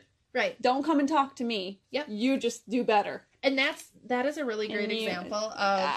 as a kid, I remember thinking that. Yeah. And like, don't fucking miss another thing. Don't... No. don't ruin another moment for me that, mm-hmm. like, just change it. Right. And, like, I don't want to ever talk about it again. Yep. Do you run into people like that? You know, that's part of the process. I mean, if I'm going to make amends, I have to go in not expecting anything in return. My whole point of making amends is that I'm just, it's me making amends. It's not, it's your, I'm going to do this so that I get this forgiveness from you. I'm going to do this so that I get this reaction. I have to understand it's for me. And I'm hoping that it has a positive effect on you. Just, I mean, that's how I am. Yeah, well, you want the best. Right, you realize you've done wrong. Yeah, yeah, but you have to understand some people, if you've done whatever it is that you've done to that person through drinking, they flat out may not forgive you. And you have to come to terms with that. Like, that's just an option. And they're entitled to that. They're entitled to their feelings. And I guess in that point, you just always just hold that hope that they'll come around and that you'll have another opportunity. Or is it one of those kind of like, I'm going to do this one time. Yeah. And then if you're not open to it, I'm not going to bring it back up again. Is that just like a personal... Okay. You made amends. And I'm not... It's not my job. I mean, a lot of this is letting go and letting God again. It's not my job. I'm not going to keep trying to force you to believe in something or believe in me. Or I don't know how to say it. No, that makes sense. You know what I mean? Yeah, I do. I'm going to make my amends. I'm going to do what I need to do. And then I'm going to continue making amends. Being a better person. I'm going to continue my path. Yeah. No, it's part of that making amends not to necessarily have that person back into your life. Yeah, some of it is just, I mean, there are people that... It's just, I need to do this because it feels like the right thing to do because in some part in my journey, I did something that's still not sitting well with me. Yes. And I need to be able to say this to you so that I can move forward and say that I've addressed it. Mm-hmm. There are bosses that I've had in the past that... I've said or done things, or I acted unprofessional, or I didn't do what I should have done. Okay. And I wasn't drunk at the time, but it was a result of my personality as an alcoholic. Okay. Yeah. It was a part of me through my alcoholic time frame. I see. And so the thought of making amends to them terrifies me. Sure. Like, it just feels... I just got knots in my stomach to even think about it. It just feels awful. But me making amends wouldn't mean that I want them in my life. Right. It's just acknowledging that point for what it was that I can move past it. Acknowledging I was a giant asshole. Okay. And, you know, or whatever it is. Yeah. Yeah. Making amends is scary as fuck. Yeah, it sounds like it. Mm-hmm. And I guess it does and it doesn't. Because, again, I think, it's just the personalities of, like, different things. Because, like, I don't want to, like... I'm trying to think again of another way to articulate it without saying, like, I get off on the fact that, because that's not it at all. But, like, I very much have a deep appreciation for conversations. Yeah. I mean, yeah absolutely. Obviously, have the conversation. Yeah. But, I mean, I don't know. I got to this point in my life where I'm like, and I don't want to say it's a fearless thing, because it's not, because I still think about things, and I don't just throw caution to the wind when I ask questions or do things. That's not it at all. I just kind of like what do I have to lose? Because I'm not coming from a malicious place when I ask questions. Right. You know, there's no, like, ill will towards it. Like, any answer that anyone could give me is not going to, like, make me go, ooh, you know, or, like, or feel a different way. So I think I just have that approach with, like, a lot of things in my life right now. Mm-hmm. Of just, like, what do I have to lose from having this conversation? Right. Really not much. Mm-hmm. They could not like it. They could not be open to the conversation. And then it's... Yeah. That's that. But to me, that gives me an answer of where they're at. You know what I mean? Absolutely. Or I could sit down and have a conversation with someone that maybe asks some awkward questions. Mm-hmm. Or, you know, just... That, to me, I just feel like there's so much more reward in that. Absolutely. And I guess I don't know what part of me said I need to start handling my life this way. But once I did, I just feel like I was able to accomplish a lot more. More meaningful stuff. Mm-hmm. Stuff where I felt authentic. Stuff where I didn't feel like I was trying to, like, to be... Mrs. Mug. Right. Be the Mrs. Mug. No, I totally get what you mean. You know what I mean? Yeah. To feel that was something that I desperately thought I was, but not in one factor of my life does that define who I am. Right. Absolutely. No, or give me that feeling of job well done. Yeah. I think I get more satisfaction and more the authentic, accomplished feeling being scared shitless and uncomfortable and speaking about my recovery than about just about anything else. Okay. You know, yeah. So I guess it's just finding that thing that fills you. Yeah. Yeah. So after amends, what's the next? After amends, we're going to continue to take personal inventory, and when we're wrong, properly admit it. Okay. So that's just, it's really just taking your steps 1 through 9 and continuing. Acknowledging them, and then making them a part of your life. Okay, yep. I feel like that's where I'm at. That's a solid one. 11, I think you're really going to like. Sought through prayer and meditation to improve our conscious contact with God as we understood him, praying only for knowledge of his will for us, and the power to carry that out. So that's a lot of the mindfulness and the meditation and listening to and, that. And in the 2 weeks that I was, or 2 weeks, I wish it was just 2 weeks, in the 2 months of the THC tolerance break, meditation was very difficult for me. Yeah. Daily things were very difficult for me. Mm-hmm. I was tense. I was irritated. Mm-hmm. I find a lot of my questioning of my skills and of myself, like the darkness, is totally there. Interesting. Yeah. And the time away from it. Now, had I never had any THC before, or cannabis, or used and medicated that way, I wouldn't know the difference. Right. Right. But now that I know that I can see these things, right, and have been able to deal with them in a level head, right, I can see. You can see the difference. I can, with it, yeah. Like, major. Mm-hmm. Interesting. I'm curious to see, one of the things that I hear a lot in the groups, my women's group, you know, the groups that I go to, is how difficult people find it to just calm their minds and meditate and be mindful. I mean, for us, we're a bunch of crazy fucking alcoholics. So I feel there's so much going on in our brains. Okay. All similar to what you talked about, and trying to quiet all that noise and everything. Yeah. And so it's interesting, again, to come back to the CBD and to really think about how could that benefit if people aren't comfortable with the THC side of it. Yeah. And the potential to get high. Well, now when I was on the THC tolerance break, I did medicate with CBD. Right. And I wonder what type of difference the CBD would make. I guess I can only speak to like what I know right now in the last 2 months of that.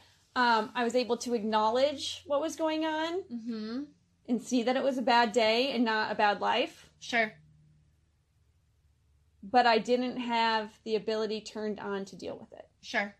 It was still there. Okay. But I could acknowledge it and not let it become me. Right. But I didn't have the tool to elevate higher and actually deal with the real root of why it was bothering me.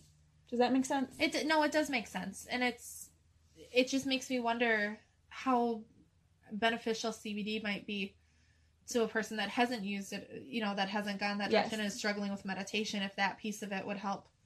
Yeah, I don't know. The way that THC helps for you, I'm just curious. Like, yeah, I think it's different for everybody because, like, I guess I don't know if they'll mind or not, but whatever. They have to forgive me and their family.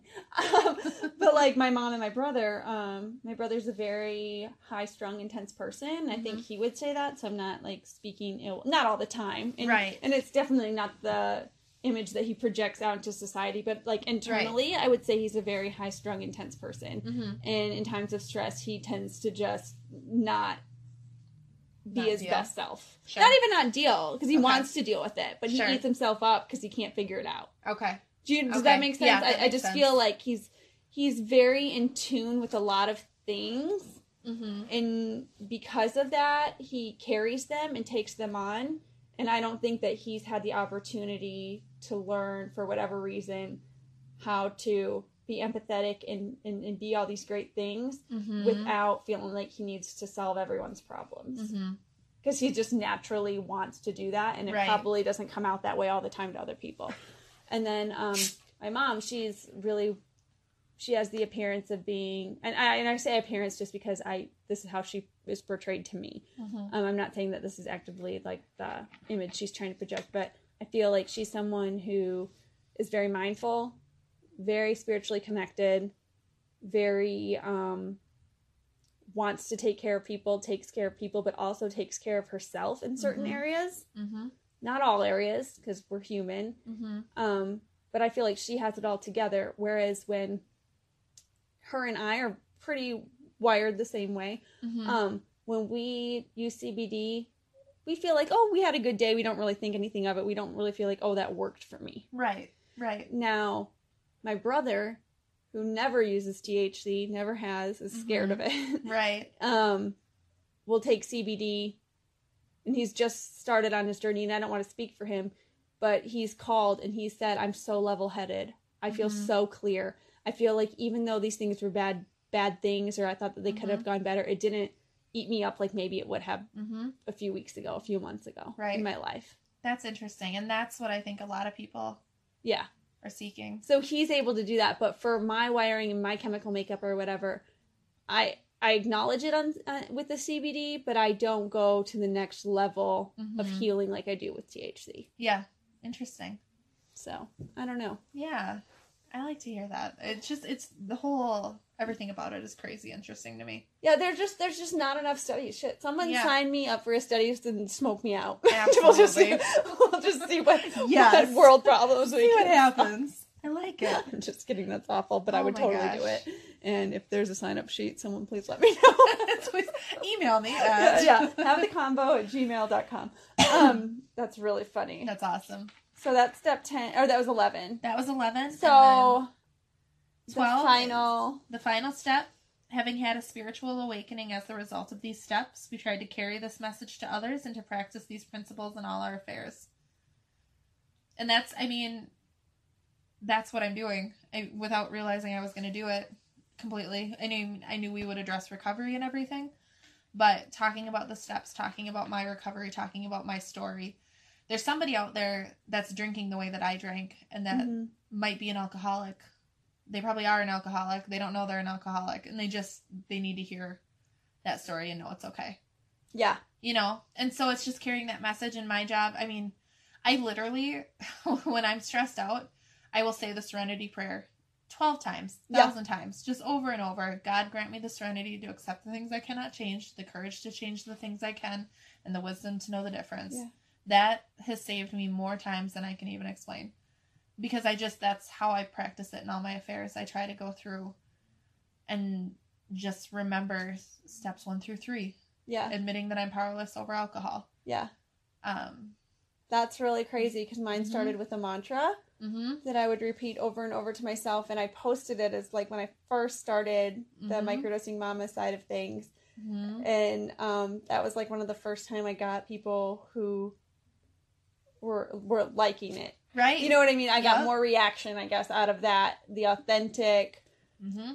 real, live, like, this is what I'm going through. Mm-hmm. And I know part of mine, and I don't remember it verbatim right now, but I know a part of it was, you know, I'm living a life that I'm proud of. What I do for medication isn't wrong. Mm-hmm. You know, like things like that. Absolutely. And I would say that to myself, and it's still on a post-it on my mirror. Yeah. I say it all the time. You That's know, awesome. I guess I do it when I'm brushing my teeth, and I didn't even, like, realize it. Yeah. Yeah. It was just one of those things, like, remind yourself that mm-hmm. set your intention. And I guess that's the thing is, like, a lot of my mindfulness is, like,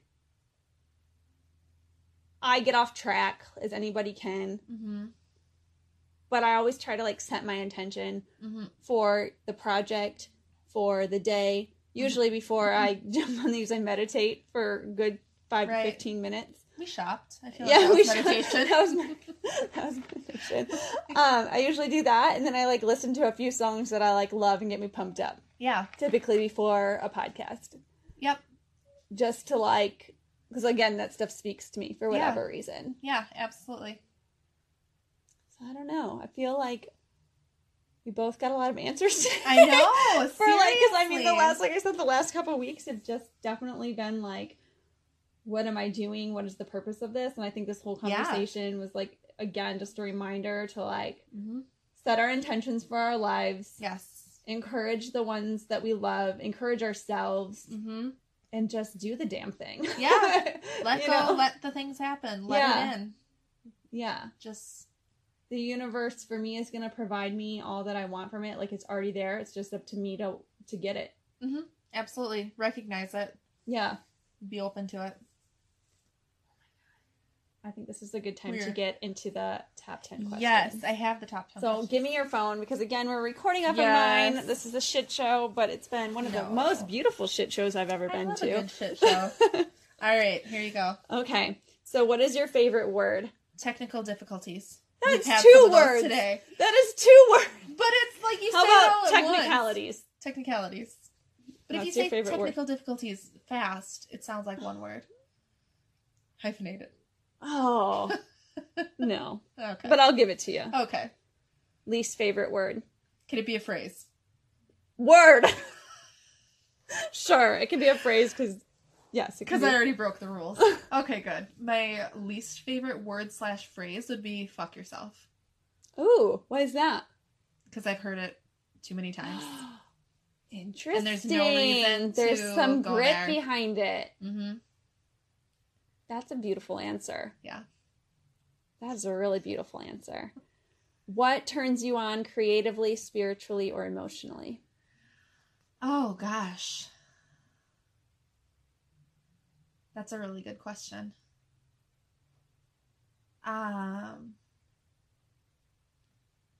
Movement. Like lines and beautiful movement and dance and like the colors with it and everything and how they flow together. Mm-hmm. I just like the flow. Is that a that makes sense. That, absolutely. I love that. I just think it's a different thing for everybody. There's something to it. Yeah, it gets you like it gets you mm-hmm. like for whatever it is. Yeah. What turns you off? Comes back to go fuck yourself.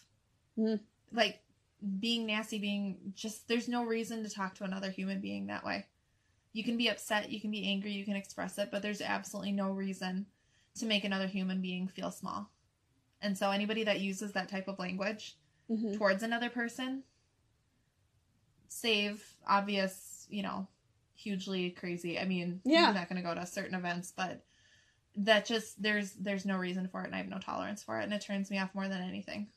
Interesting. I actually went on a date with a guy who, within our conversation, within the first half hour, used the term faggot in a conversation.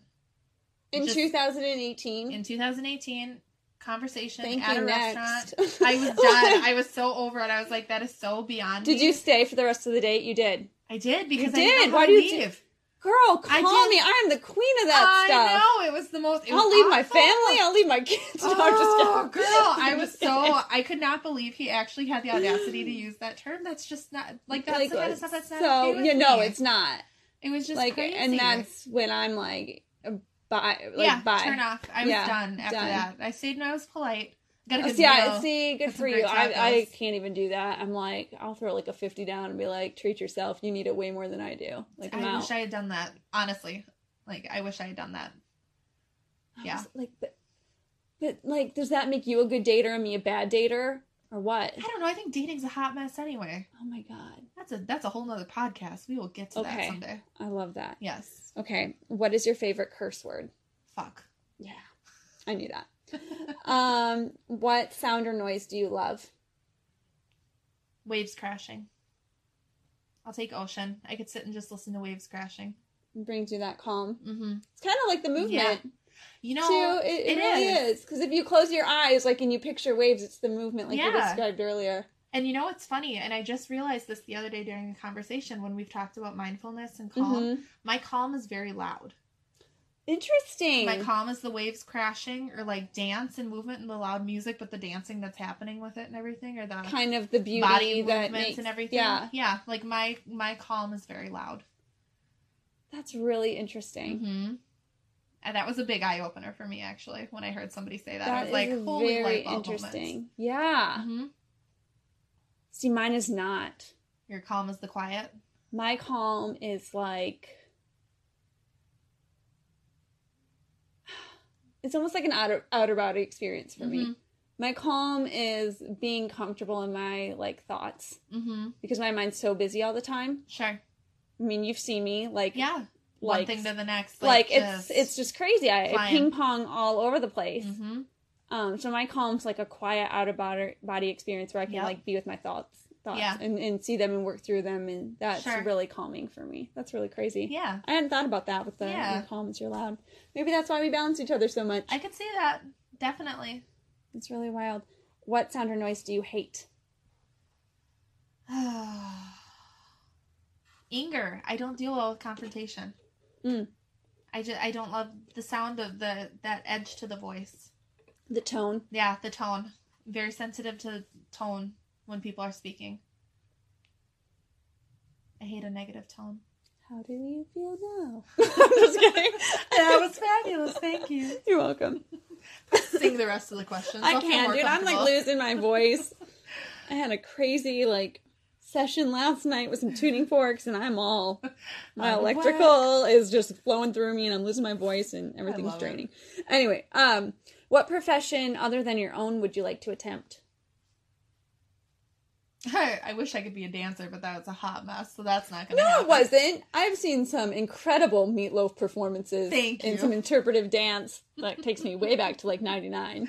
That's amazing. I love it. I love it. Gosh, if I can't be a dancer circa 1999, I guess I would be a wedding planner. How nice would that be to deal with? How ironic is that? Yes, I know. That's messed up. That's really fucking messed up. I know, but I could just plan beautiful events, and I just want the pretty, even if they're bridezilla, I could still You'd be nice with that. I'i'd be like, keep your fucking money, I'm out. No. I would be the worst. I'd like the calm. I can de-escalate. I'd be like, honey, we're gonna get you that bouquet of peonies. Don't worry. Oh, sister, we'll get those shrimp cocktails. I mean, I'm there for a shrimp cocktail. I know you are, girl. Thanks for speaking my love language. Yes. What profession wouldn't you want to do? Oh. I hate to be a politician. I would suck at that. Yeah, same. Oh. Same. And my history? Girl, we do not want that to get out in public. Oh, same. Yeah, there are pictures that are just not okay. Yeah. Ooh, that's a good one. No. I might have to change my answers to that. Yeah. Because I always think about what my answers would be because I'm always asking the questions. Right. So I'm like, but that's a really good one. And it's funny because my oldest son, he is, well, you know him, obviously, just very, he's basically an 8-year-old who, shakes hands and kisses babies. He is so sweet. He is that kid. Mm-hmm. So, and I always tell people, I hope he's not a politician. Because, even my dad calls him Mr. President. And, people at school are always like, is he running for office? Because he's just that guy. He literally, it takes him probably an extra 10, 15 minutes every single day to get down to my car in the car pickup line. Because he's talking to everybody and asking teachers how their day was and telling them to have a good night. He's that way at 8. So it's just really funny. A good kid. But that's my worst nightmare is that he would go into politics. I do not want that for him. You might be in trouble. I don't want to even talk about it. Shit. Oh my God. All right, and then lastly, if heaven exists, what would you like to hear God say when you arrive at the pearly gates? Nice fucking job. And they mean it too, not sarcastically. Again, it's all about the tone. Yeah. Nice fucking job, girl. Just you did it. Yes. You did it. Would you want a round of applause afterwards, or would you just be good with the words? Slow clap. Ooh. And then I feel like we end the podcast right there. Clearly. Damn. Thank you. Thanks, I love girl. You. I love you. All right, everybody. Have an awesome night. If you enjoyed today's episode, don't forget to subscribe. For more content, follow along at havetheconvo.podcast on Instagram, or email me at havetheconvo@gmail.com to share your story. Till next time.